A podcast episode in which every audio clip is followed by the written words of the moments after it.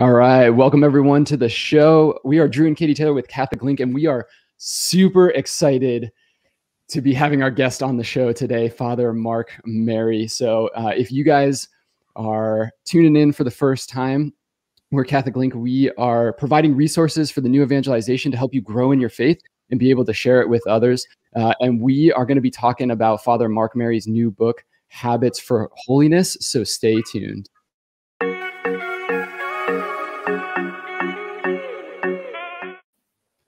All right, Father Mark Mary, welcome to the show.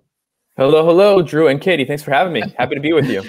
Ah, it is our pleasure. I know. So, for those of you guys who don't know, Father Mark Mary is a Franciscan friar of the Renewal. He was ordained in 2018 and lives with the CFR Friary in the Bronx. He is the weekly host of the Ascension Presents YouTube, a co host of the Poco a Poco podcast, and a Franciscan Friar of the Renewal communications director.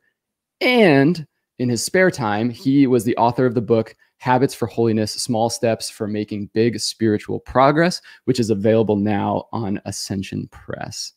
So, Father Mark Mary, again, we are super happy to have you on the show. Welcome. Praise God Mm-hmm. that this all worked out. So, uh, let's start off. If uh, you could tell us a little bit about why are you Catholic? Why are you a Franciscan? Like, how did this all happen? Yeah, that's a great that's a great question. You sort of infer the reality that like one like from like to to end up like this, you know what I mean? Like like like what's the something happened. Uh yeah. like uh, one of the brothers had somebody sit next to him on the airplane and he's like, uh so like what like what is this? You know, we get that kind of question. Um so I'm from Southern California. So from from Orange County, California, grew up uh sort of like a I call like a country club kid, you know, kind of uh pretty well off and like literally a member at the country club. And um you know it, but like really really good family catholic catholic family um parents. I have an older sister. And i kind of got involved with like youth ministry in high school particularly because like the social side.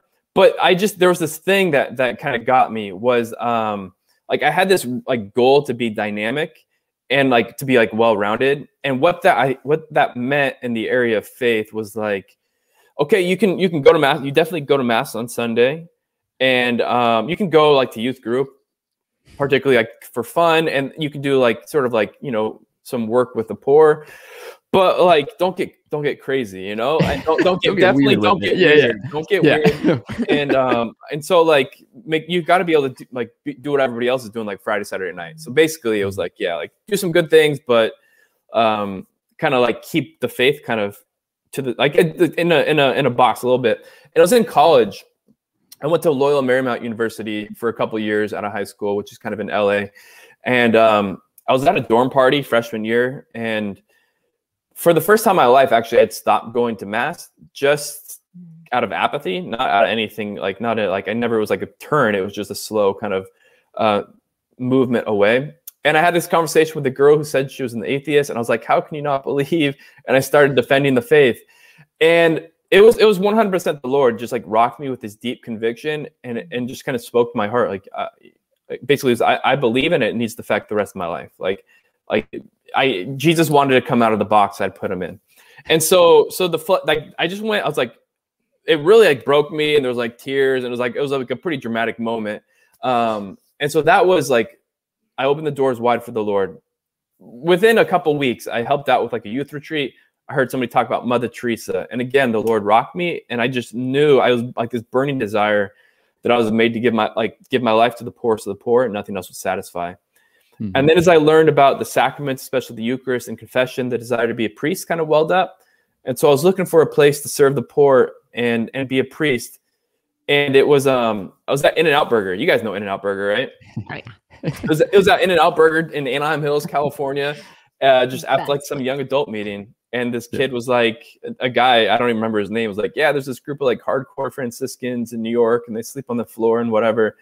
And uh, I went home that night, looked looked them up, read our constitutions, and it was like, this is this is my heart on a piece of paper. This is everything I'm looking for. And um, so that was I was that all happened within probably six months, maybe a little bit less. And um, you know, I, I did finish college and I did some missionary work and stuff, and I, I entered in when I was 24.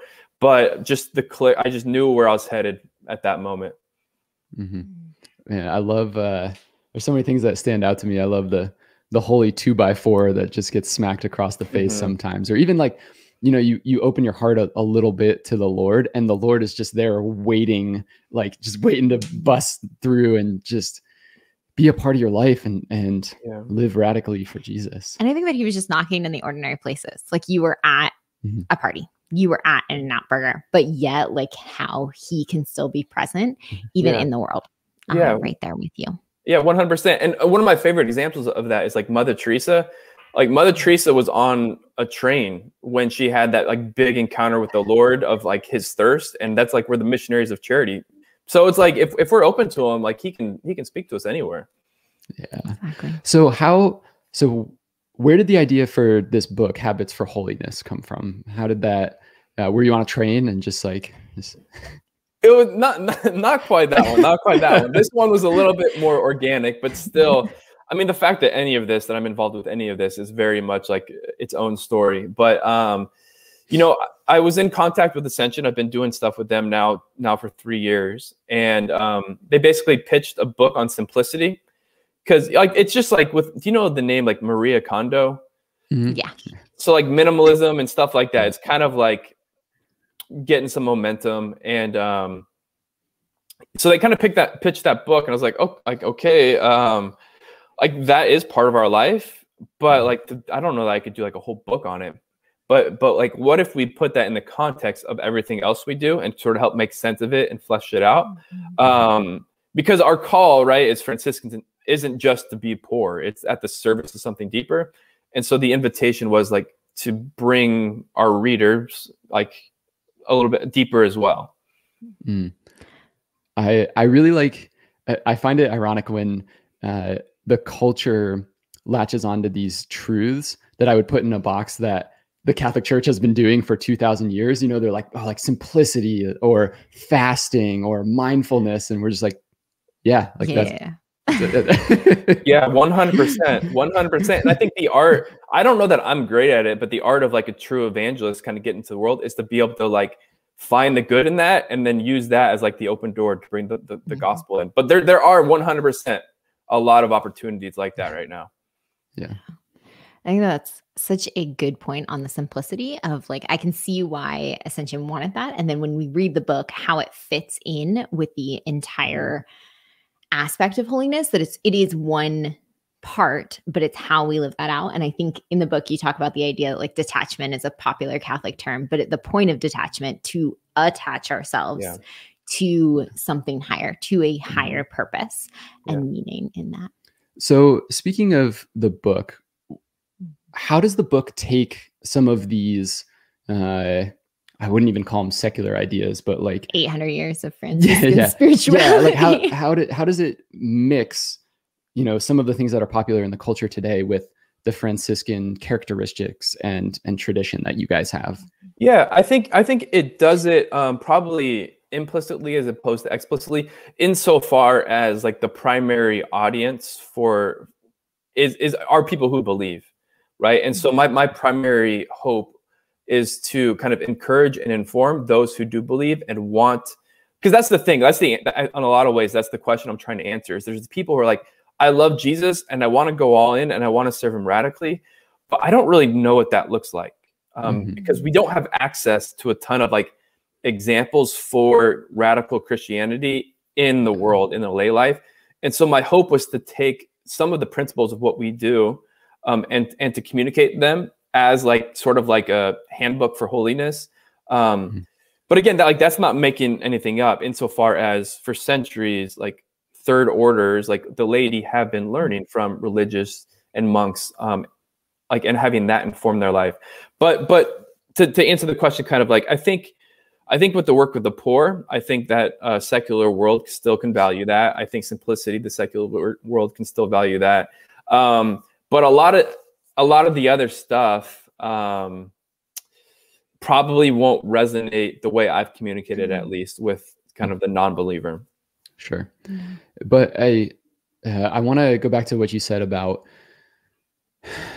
having an example of living radically for Christ, because I, I, think that's so important. And, and a lot of us who didn't grow up um, in radically Catholic homes or, or, didn't have any examples of that, you know, we we have this initial encounter with Christ, we have this this conversion or reversion, and and then all of a sudden we start looking around, going, okay, what do we do next? Like how where do we go from here? And and I think that's why this book is such an important resource for people because it's it's it's the next step. It's you know now you've come to believe like you know maybe you're you're sorry you're going to church and then it's just like okay now what and and I what I really appreciated about the book was the the practicality of it. The mm. How do I apply this stuff to our life?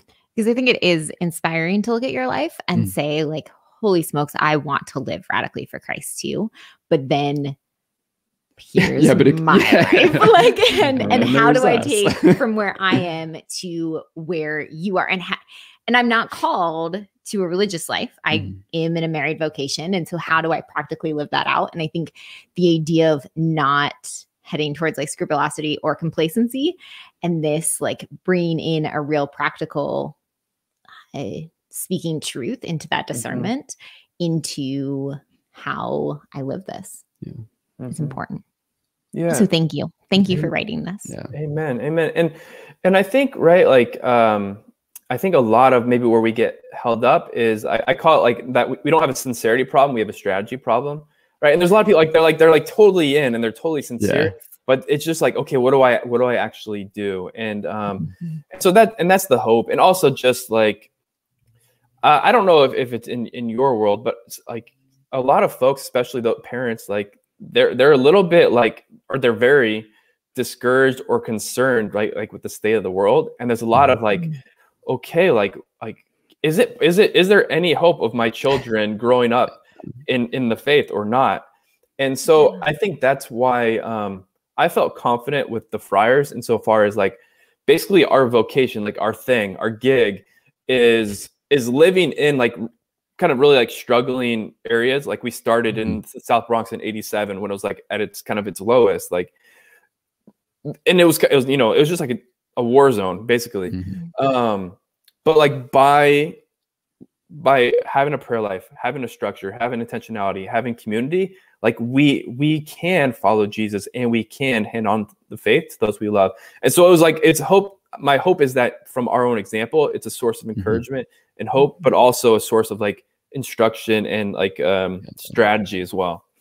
The it's man, it's so important to to have that example. I think being uh, in the Air Force and a fighter pilot, like we get trained in in strategy and it's so important to have not only like the big picture vision, but then be able to break it down in, into the what I would call the, the tactical uh, piece of it. And you know, how do we in the day to day, this operation, this mission right now, how do we execute that? And that's what I was excited about in in reading the book. The and I, I think too, it sometimes if, if you watch the news, it's it's easy to despair. It's easy to think like the odds are just stacked yeah. against us, and and there's no way that our kids are gonna be able to be Catholic w- when they grow up. But but there's just a part of my heart that refuses to believe that God would put us in a time where we could not raise our kids to be saints. Mm-hmm. And I and and I, I I truly believe that in my core and in my heart. But there's like part of my mind that's like, I don't know how we're gonna do that. I believe it,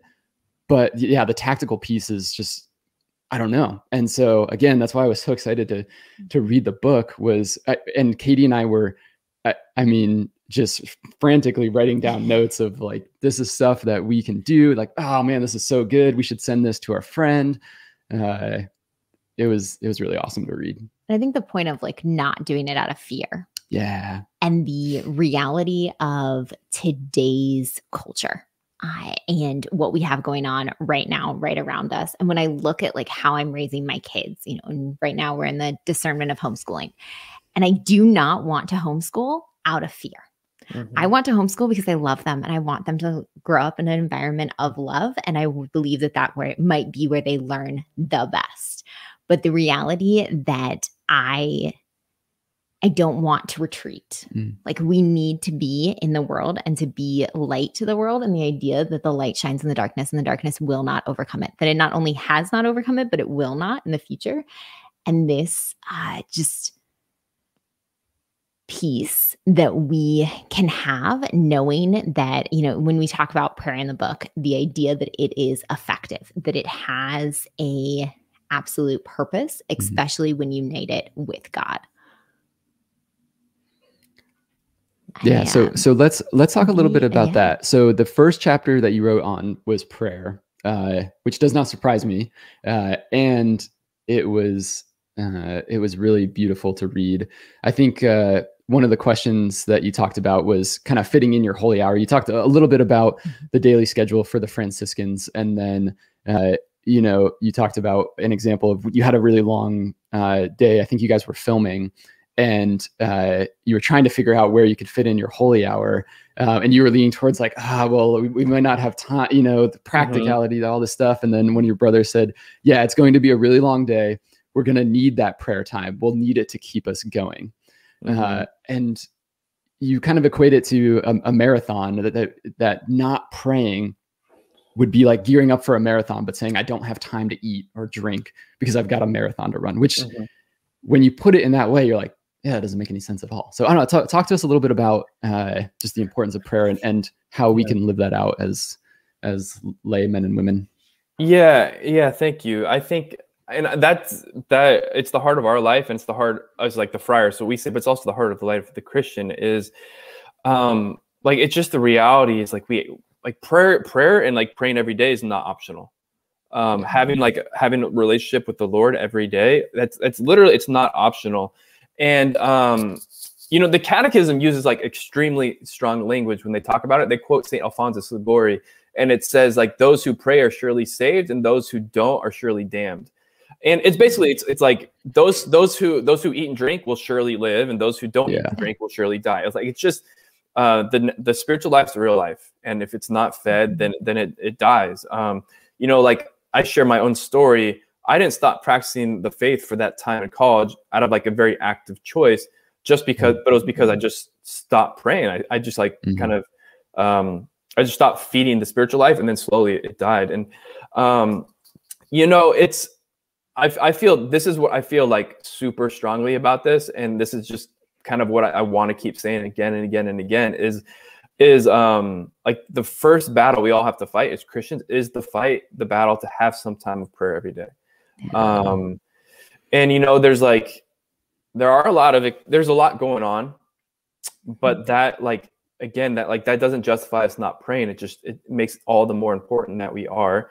We can be creative with it. What it looks like for me is going to be different than what it looks like for you. Mm-hmm. um, but it's it's got to be a part of our, our daily rhythm. And and maybe just lastly right because this is this does it like totally gets me fired up because we like and i get it but like we can spend so much time talking about other really important things like even in Mhm. the faith and learning all these lessons all this sort of stuff. Yeah. but if we're not if we're not praying all of this is like like it's just out of order. And so and so i just i f- yeah i feel that super strongly.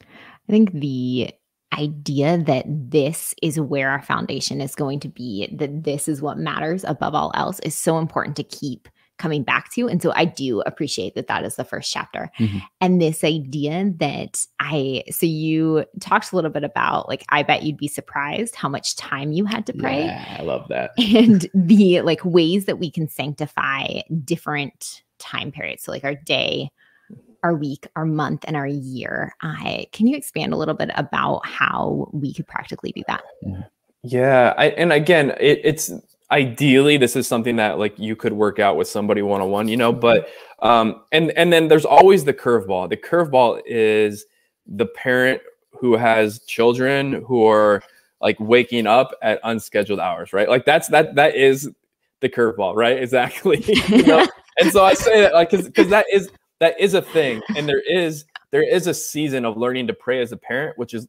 like it's of, of kind of young children that's different than kind of other parts of our life which is part of why it's so important for us to pray before that happens so that we kind of have a foundation.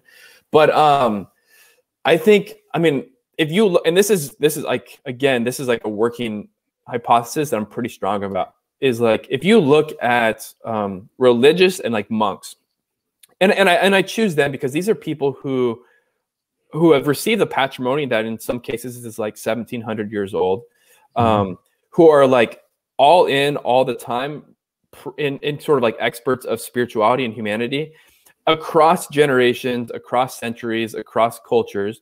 Like if they all have something in common, I would pay attention to it.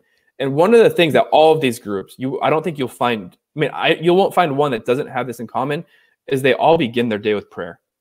Mm. Like they they all they all kind of like essentially are morning people. Like they all make make the sacrifices and orient their schedules around getting like a privileged time of prayer in the morning. And so that could, like for us, that looks like two and a half hours. Mm-hmm. For for you, for the layperson, especially someone who's not praying, that could be five minutes. Mm-hmm. But that's like if, if you're not praying to five minutes, like that's a beautiful first step. Um, yeah. so that that would be that would be the encouragement. But it, I don't know, like as parents with young children, like what do, what do you think of like when can you pray? Like how does that work? I really think that also in looking at the tradition of the liturgy of the hours, uh, the idea that we should have small breakouts throughout our day. And it's one of the things that I like constantly fought for if it was like an hour in the morning and realizing that that like is not gonna happen or be as fruitful because my kids like need my attention and they need mm-hmm. breakfast and they're awake and like the world's melting down and like yes i can sit there for 15 minutes easy and pray but looking for like two and a half hours? Uh, unrealistic. Right. uh, so how do i accomplish reorienting my day? Because even if i have that solid 15 30 minutes in the morning on a miracle of the day the reality that i am going to run out of grace and like I of my orientation towards God. Like God's grace is yeah. always there and always yeah. present. But the reality that I am going to run out of steam on my own, that Christ is going to have to fill in because I'm just going to offer empty hands by about nine o'clock um, in the morning. And so this idea that I have to do these constant small breakouts. And so for me, realizing that five minutes at 9 a.m., five minutes at noon, five minutes at you know 115 i've only made in an hour mm-hmm. um, and then like to keep coming back intentionally and so actually what went off uh, when i was talking was my alarm telling me to pray um, and so i was like uh, uh, uh, phone alarm going off because it's a constant like hey i mm-hmm. need something concrete to pull me back in mm-hmm. ideally my interior life is to a point where it's growing that i can maybe turn every little thing into a prayer, but those yeah. intentional blocks also being spread out. Yeah, and and you talk to I love the the imagery of uh how would someone know that you're Catholic? You know, we um you know, we've talked about with our Bible studies like if someone were to watch your day for 24 hours, would they know that you're a Christian, that you're Catholic, that that your life has been radically changed by Christ? Or does it look the same as every as your neighbors you know who don't believe in especially God? Especially if it was like a Monday. Yeah, especially if it's not Sunday. Mm-hmm. Uh, and so, I, but as a, just a, a word of encouragement to our listeners, the it's important to realize too that your prayer life is gonna it's gonna look different from what you guys do. Now we can learn a ton of lessons from you guys, and I think that's super important. But I it's also gonna look different between your phases of life. So, mm-hmm. you know, whether you're in high school or college or you're a young adult or young professional or you're engaged or you're just married or you have kids like those different phases of your life are, potentially could um, change how your prayer looks but regardless you're still going to have to fight for mm-hmm. to pray because you because no one ever died of hunger from just being too busy to eat like we need that food and so i guess just personally in our own life we've found that I loved to pray in the morning. I, I loved to get up, you know, when we were uh, single or engaged or when we were just married and, and I would have breakfast and I would just pray. And that was kind of like my, my center, my life and, and the rest of the day would go. Um, and now we have three kids and at any given time, one of them's up in the middle of the night and then they all wake up at 445 and, and they're ready to go. And so, uh, so it's, it's very hard to get that peaceful time in the morning.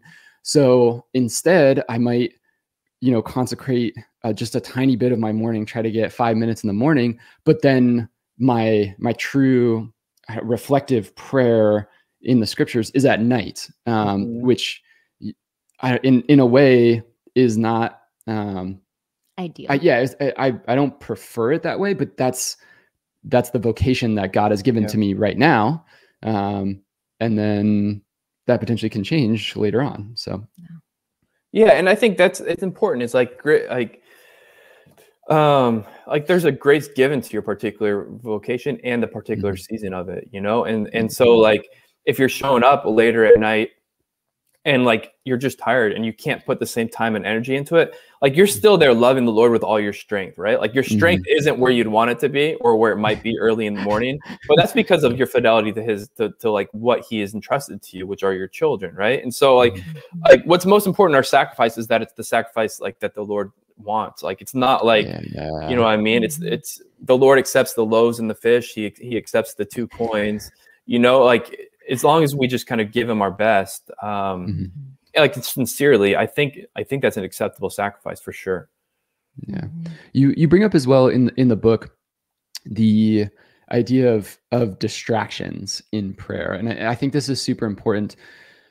Maybe for for us and, and for our listeners to take a step back and and just analyze how they spend their day, um, and how much we are controlled and distracted by outside influences, by our cell phones, by the media, uh, by all of these different things. And so, what what what did you say? The I- you'd, you'd be surprised How much? how much you Can time actually yeah, pray. yeah you actually have during the day because when you look at your day we all have the same amount of hours in the day yes a, a lot of our day is taken up by our, our children and our jobs or our other obligations but um, i think about how much time do we spend on facebook or instagram or you know and before we've even prayed so i don't know can you touch on that as far as like um, you know I, the the theme of your book isn't to just like retreat from the world altogether Mhm. um, but there has to be some sort of um, chopping out the distractions so how does that work Yeah, and so there is there's a priority and there's a first things first, right? And keeping Mhm. the main thing the main thing, which is like relationship with the Lord. And so that that is where we want to begin. And actually, it hit home when I was doing a uh, like something like this with a couple of like college students.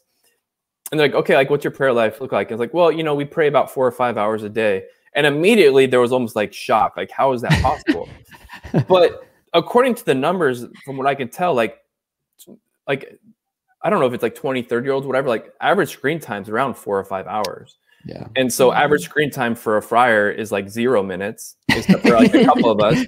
But average prayer time is four or five minutes or four or five hours, you know? Yeah. And so like um I do think that there's space for like a Mhm. very honest reflection because that's that's the concern for me with with the the phone is not it's just because there's always something easier and more interesting to do than prayer Mhm. and um and and that's like that we're losing a lot of battles because we're losing that battle first like for sure Mhm.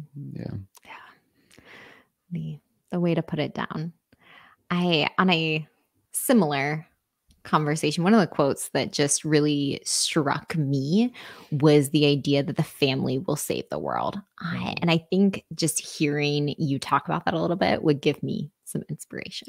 yes Sure. Mm-hmm. Yeah, absolutely. And again, that's kind of like that's my um sort of almost like re- rebuttal. I don't know if I want to use that strong mm-hmm. language to to the people kind of throwing out Dostoevsky's Dostoevsky's beauty will save the world.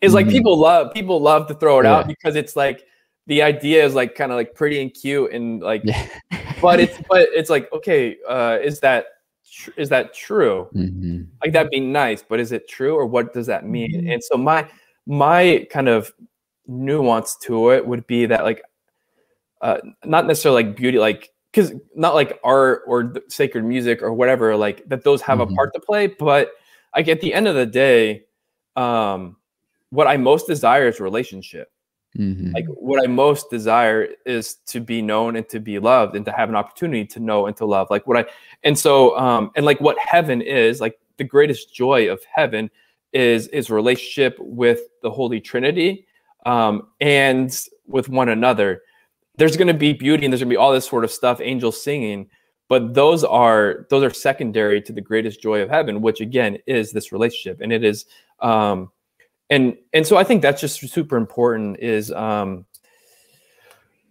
and and there's a lot of ways to it, but just I think um, to prioritize relationships, and that that begins mm-hmm. with the Lord, um, that flows into our our families, but also and then from our families, like to allow to live like family towards others. Again, like um, we all share a common Father, and the more that we enter into that reality, the more we know who we are, and the more we know who our neighbor is, and that um, kind of re, if you like that that just um, gives a different meaning and depth of meaning to uh, to our, our, relationships with those around us. Um, but it's fascinating because I've talked about this as well, and um, for some people this is hard because family, if especially if a, a, a hard family situation, like mm-hmm. the idea that family is this important, um, can trigger you a little bit. Mm-hmm.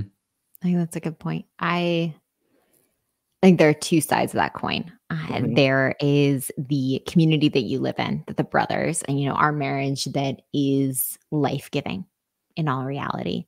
But then the opposite side of that, of the sanctification side of the, I love my children. I love being a mom. But if it wasn't for the faith, it would be harder. Like it would be because they are sanctifying me. If I couldn't see this mm-hmm. as something that was purifying me. And so in those tough family situations and you know, coming from a broken family and definitely I a difficult scars of my childhood in mm-hmm. that the reality that that can be turned to the glory of God that ultimately is leading myself, them, hopefully, I to the salvation of the whole world, uniting that as a sacrifice. Um, and realizing that God still loves mm-hmm. me in mm-hmm. that, even when I don't feel it.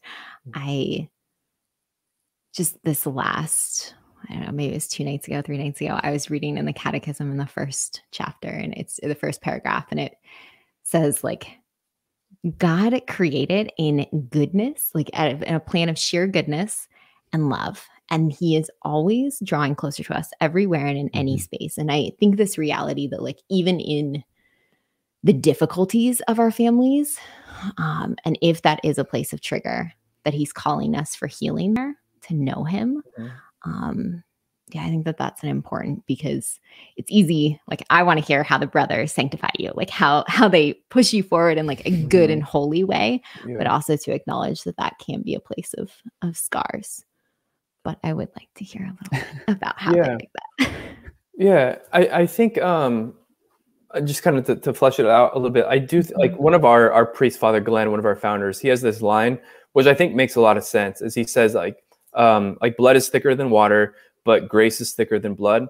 And this this mm. idea that um, part of why the church living as family, as family united under one heavenly Father, is so important is because that is where we can have like the redemption and the healing that we need from the brokenness from our natural fathers mothers relationships is it's it's part of the work of the church to um, to provide the grace and the healing for where those those wounds have happened. Um, mm-hmm. and and that's i think that's important as well. It's why like for mom and dad like parents like are still imperfect people and you can do incredible jobs but you're still going to do an imperfect job. But if you, but if you but if you if you bring them to a relationship with the Lord and the church, you um you've provided them the space and the relationship where like whatever was lacking is going to be able to be like mm-hmm. addressed and healed um because that's like where and that's again that's why it's so important that grace is in our, our marriages because where we have struggles as husband and wife like we need grace to fill the gap mm-hmm. and that's the same for kids and so that's why um, I do think that the faith, the Lord, the church's family is so important. Um, I'll share this one more, like one more example of what this looks like, and then kind of how this looks for the brothers. Is it? It kind of struck me with our homeless shelter. We have a shelter in the Bronx, and one of the the questions people ask is like, like they kind of like so like what's like why does somebody end up there like what's the normal situation mm-hmm. and the assumption is is pretty much always like drugs and alcohol and and substances substance abuse is part of it um mm-hmm.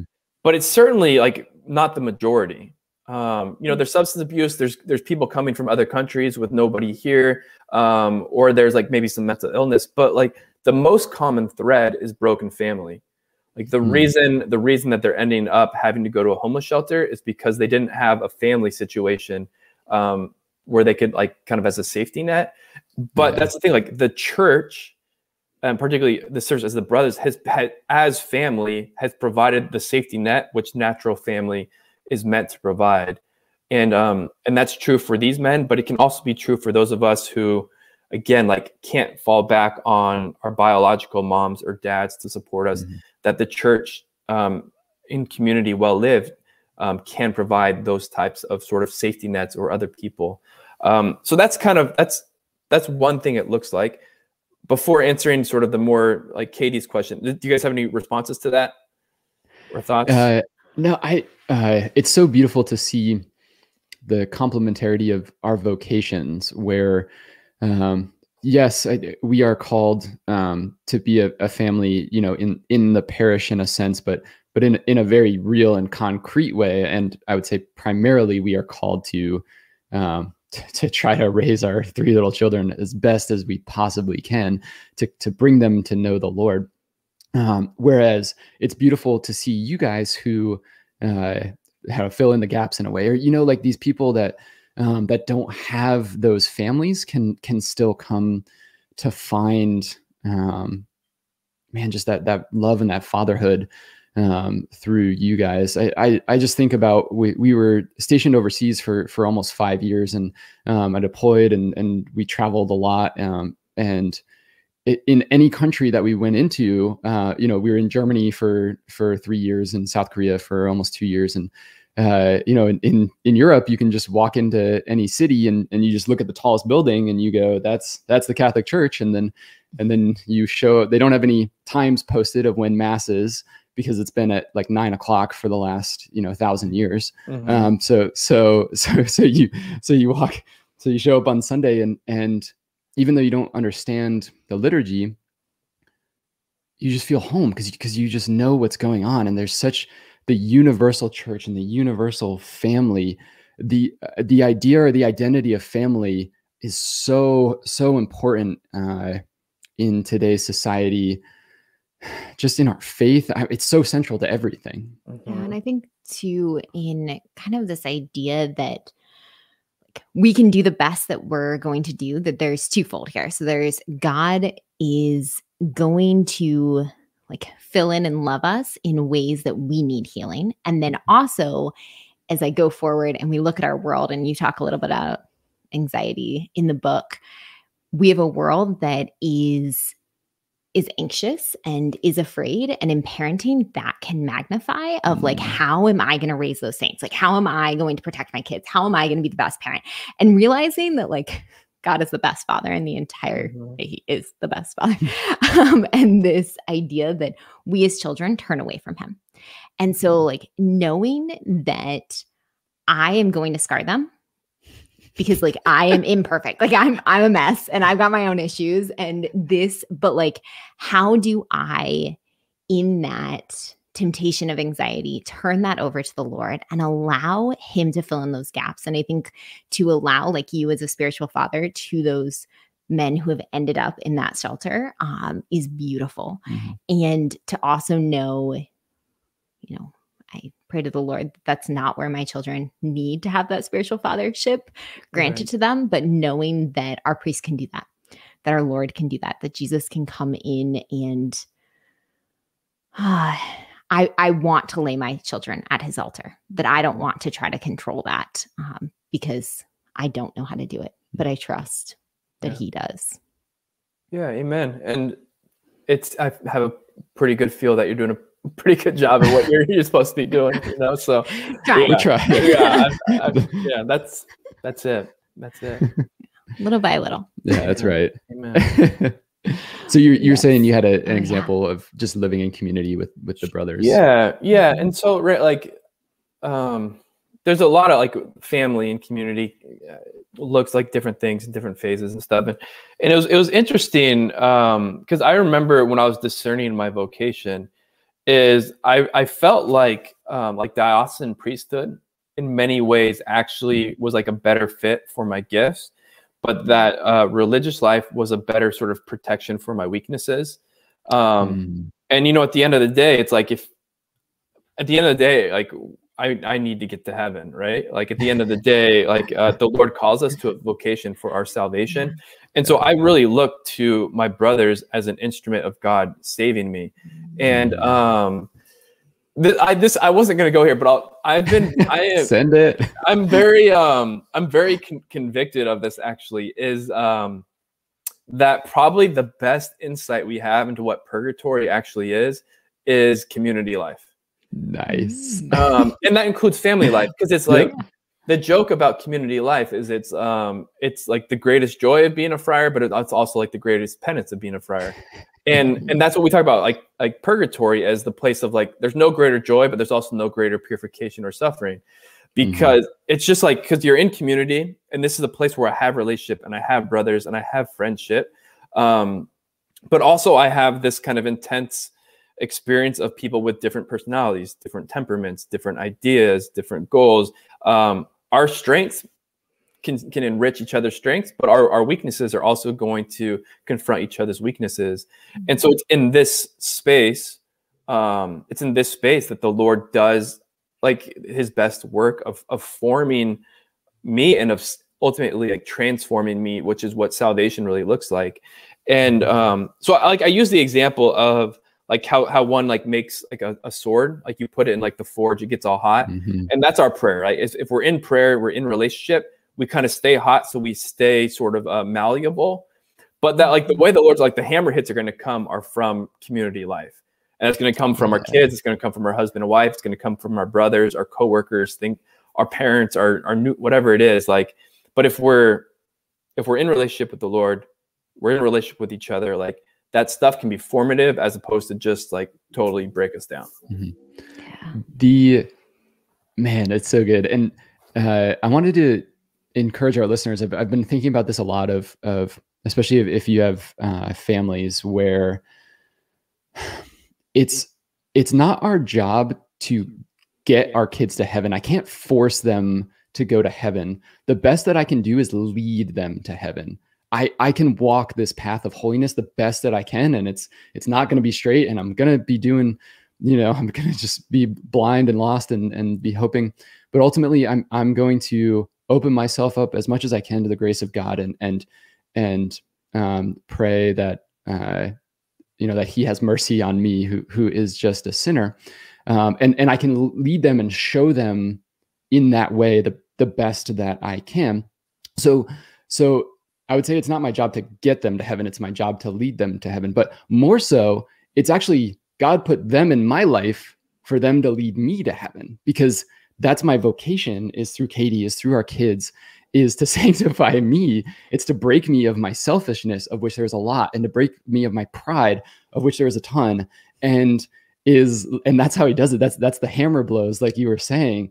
Um, and I, I love the analogy of the sword because opening ourselves up to god's grace and mercy is is putting us in the fire and making us malleable and the hits are they're gonna come we will no matter what and so but it's being open to the grace of god that allows us to be formed to be you know worked into a masterpiece instead of broken and shattered Mhm, and mhm, scarred mhm. Yeah. And I think in the book, you do a really good job of explaining to the idea of like using this to sanctify us and how like we don't need to add extra hits if we have not yet come to embrace the hits that we're getting, enjoy in in a way that is authentic and provocative Mhm. that brings about people to question why in the world I like getting hit.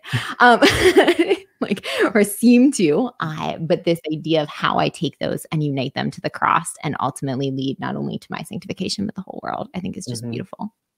Amen. Yeah, yeah, I love that. And I I- just to kind of jump on that is I do think that um, life's hard. You know what I mean? Like it is. Life's hard, and the, we talk we in the we call this like the Valley of Tears in the Salve Regina, right? And that's a real thing. It's a fallen world, and um, so like I think we just don't need we don't need to make it harder on ourselves than it already is. um, and so probably like the first struggle, like the first sort of battle again is just to make sure that we're in that relationship with the Lord, so that uh, He can help us carry whatever like and, and navigate whatever life's thrown at us, and also that that relationship keeps these things that are going to come and hit us formative, transformative, uh, redemptive, as opposed to just hammer blows, which hurt, yeah. you know? Uh, on a, another topic in the book, I think that the Franciscan way of life, one of the things that is radical about it is your like call to serve the poor. Mm-hmm. and I think this is not radical actually. And that's probably one of the things that like most struck my heart is it's easy for me to say like that's not my mission. Like there are mm-hmm. tons of evils in the world and tons of injustices. Like that's the one that like maybe like I am like kind of called to but it's way over here on the side. And this reality that that's not congruent with scripture. Mm-hmm. That's not congruent with what Christ said and this reality that I am called to love the poorest of the poor, that I am called to do something. And I think you did a fantastic job in giving some practicals. We had a question actually mm. from one of the people I watching right now. Mm. So uh, Taylor B. Health talked a little bit about how you can incorporate poverty into your life as a family and a lay person. And so kind of how we live out that poverty and then in turn, how we love the poor through that. Great. What do you think, Father? Yeah. So um, maybe I'll treat them as different questions. I'll, I'll answer Taylor's first, and I'll, I'll come Perfect. back to the mission to the poor. And again, like I, that, that's how I, I organize the book because I do think we start at like what's most important is is our life, our way of life, our form of life, which includes like prayer, who we're in love with, family, um, and then things like simplicity. For me, just we want to keep the end in mind as, as you referenced earlier, is we're, we're we oftentimes are slightly we can use a little bit of adjustment on how we talk about like detachment in the Christian Christian space because I just don't think that like absolute detachment is really a Christian virtue. It's always mm-hmm. attachment mm-hmm. to a higher good. And and our simplicity is at the service of intimacy. Like why we choose simplicity, it's, it's protective and it, and it creates this culture and this space for our relationships. And so that's that's what I think we want to look at first is um, we as human beings have limited time, limited resources, all that sort of stuff. And how much time and energy are we putting into accumulation of unnecessary uh, experiences, material possessions, um, etc. Um, and would that time and that energy be better served in kind of a more direct sort of um, directed towards relationships, towards prayer, towards family, towards community, things like that. So, so I think that's kind of why we why we want to talk about it and why it is a thing for the laity. Um, you know, I think I hate to do that, but like the most practical thing and helpful thing probably is I put together like a basically we do a poverty check four times a year. I, I call it contentment in the in the book. Um, but I think like so there is just like a list of like okay like um what is a simple one? It's like what what like I had contact before. How are my relationships? Am I spending time on things unnecessarily? Do I have a budget? Am I keeping to a budget? I think things like that. Um, maybe maybe even most specifically something that helps for this is I, I'm a huge fan of, of a, a charity called Mary's Meals. Have you heard Mary's Meals before? Mm-hmm. We have. Yeah. So, so Mary's Meals, right? It, it feeds about 1.6 million children a day um, in their education. For $21, you can feed a child for the entire year. And it's it was founded by a guy named Magnus, who's like a good Catholic guy, friend of the friars. Um, and so basically, like, one thing you can do is this: is like, okay, I'm gonna try, and I'm gonna try to sponsor one child a week. And so, what I'm gonna do then is I'm gonna look at uh, what are like what is the way in which I can save an extra twenty one dollars a week, mm-hmm. and, I'm gonna, and I'm gonna give that to the poor. So we're not just attaching and not just buying fancy coffee, not buy fancy coffee. We're doing it at the service of serving the child, and we just kind of like get creative and intentional. Okay, like uh, I normally spend ten dollars on coffee. Um, and then like whatever, maybe an extra twelve dollars on on this type of cheese instead of that type of cheese. And so, whatever, I don't, I don't, you know, I yep. just like to, to do that little adjustment thing. Like I could, I'm gonna buy the whatever the store brand yogurt instead of like the fancy yogurt, mm-hmm. and like you just do a couple things like that. It's super practical. It gets you thinking. It keeps you mindful of the poor, um, and I think that would be a, that'd be an interesting way to start. I Yeah. do. I think that that's so important to highlight, like why we have a budget. And a, Mhm. a lot of the things in the book, you talk about what we eat and how we exercise and how, like, all of these different and bring them back to our why in Christ in that lens. That Mhm. it's not to fit into my size two jeans that I'm going to cut out coffee. Like, you know, like I cut out the fancy coffees. Black coffee would probably help. But that's, you know, but this reality of like, how do I bring the intentionality of that poverty? And so to have that budget Mhm. Yeah. to then go back and look intentionally and go, huh, I went to like Starbucks four times this week. Was that really necessary? Like, you know, was Mhm. that, um, but when I think it's easy to in a days and of life and just going through is uh, too much on our plates Mm-hmm. it can easily spin out of control and then we lack that understanding Mhm. or to be able to see that Yeah. And, Well, uh, go ahead. I was gonna say, and I think that's that could be like a cool th- what thing to do with like family as well. Is like, uh, Mm-hmm. you know, I don't know how at a certain page where you can like start to talk with kids and start to Mm-hmm. form them. It's like, okay, you know, we we're- have a mission as a family that we want to sponsor one child um, a week. Like, what what should we? You know, you have this meet like Sunday. You know, maybe Sunday after mass. Okay, so what are we going to do this week different so that we can make this donation, right? And that it forms your children. It, it, it passes on a heart for the poor as well. I think that could be like a really beautiful practice.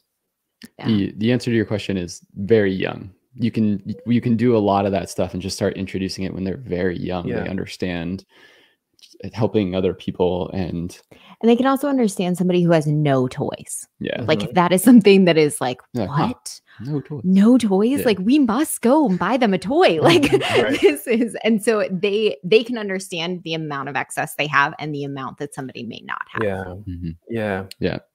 Uh, we three. so we are getting close to an hour. We'll go uh, speed one more question, and then uh, we'll close up here. So this is from William. Uh, a nice softball for you. How would you say the best way to spread the gospel as a teenager in a non-Christian country?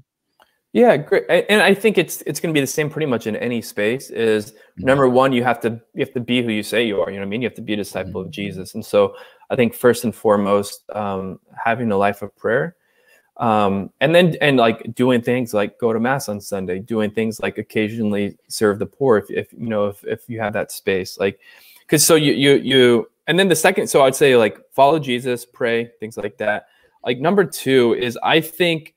Um, I think like a, a really kind of cool thing is like if you cut out cussing or you Mhm. cut out gossiping, something like that, that's a really beautiful way to offer like, a prophetic witness in the world so that at some point someone's like like hey like William, I noticed that like um I noticed like you don't really like swear like, what with that. And then that's like that that's kind of like provokes in them a question in trust and confidence like like you know I'm just I'm a follower of Jesus and like I'm trying to like you know to speak ways like speak in like congruent with my faith and to to honor the good, the beautiful, the true, all that sort of stuff. And so like I just don't really want want to cuss. Um something like that. Or I, I really do think, like being somebody who doesn't gossip about others so that when people people notice that, right? And so then when somebody has a struggle, and they have an issue, like who are they more likely to go to? They're more likely to go to the guy who doesn't gossip and who speaks Mhm. positively about this. And then it's like you they come to that space, you love them, you're a Christian, it's in the name of Jesus. Like that isn't a beautiful experience of Christ in the church for them. And that's a beautiful way to bring people bring people in. So I would, I would say something like that.